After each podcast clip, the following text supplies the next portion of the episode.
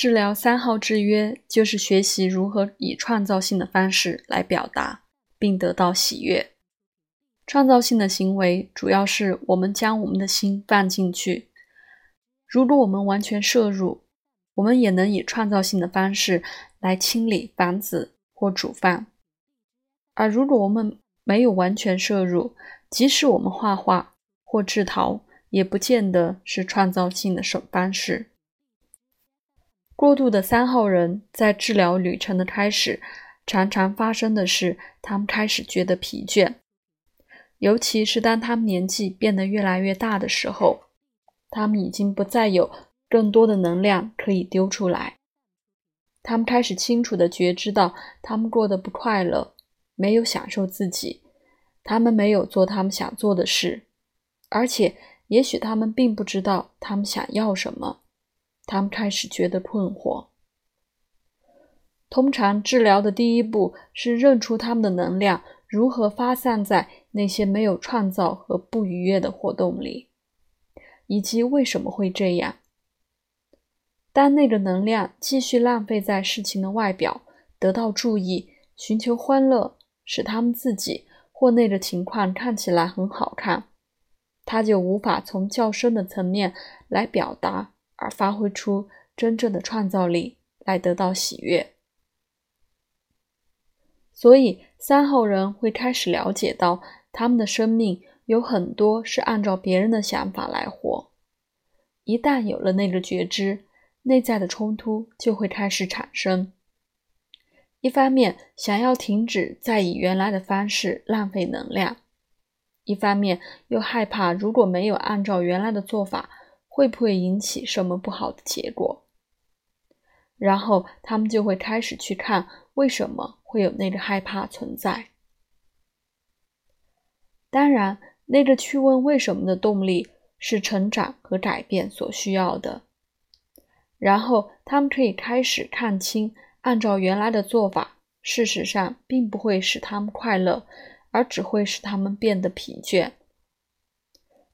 从这个增加的觉知，三号人会渐渐放掉这些维持虚假的外表的做法，然后这些释放出来的能量。就会开始转进入内在，使他们自己去知道他们真正想要的。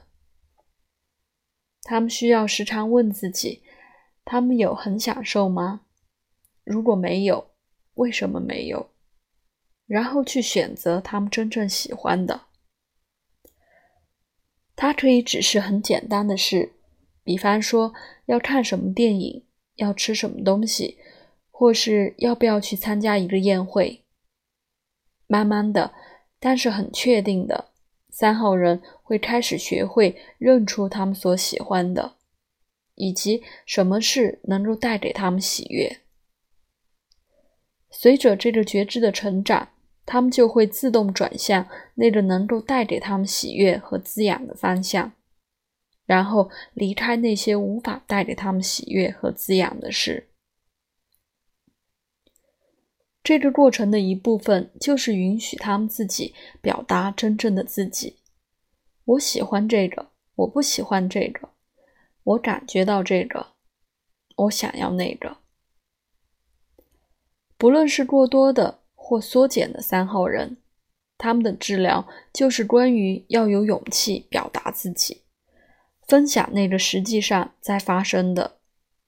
尤其重要的，要允许自己有偏好。同时有权权利去执行它。他们将会发现，当他们去选择他们喜欢的电影、晚餐或度假的地方，而不是一直都让别人来做决定，他们仍然可以被爱、被重视。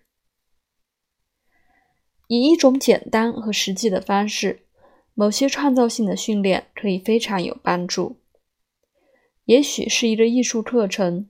制陶课程、插花课程、居家装饰课程，或是写作课程，任何能够支持一个人找到那个内在创造力的源头都可以。一旦他们发现那个创造性的作为所带来的喜悦，他们就会继续走向那个方向，并扩展它，换句话说，他们会学习如何使事情运作的对自己有益。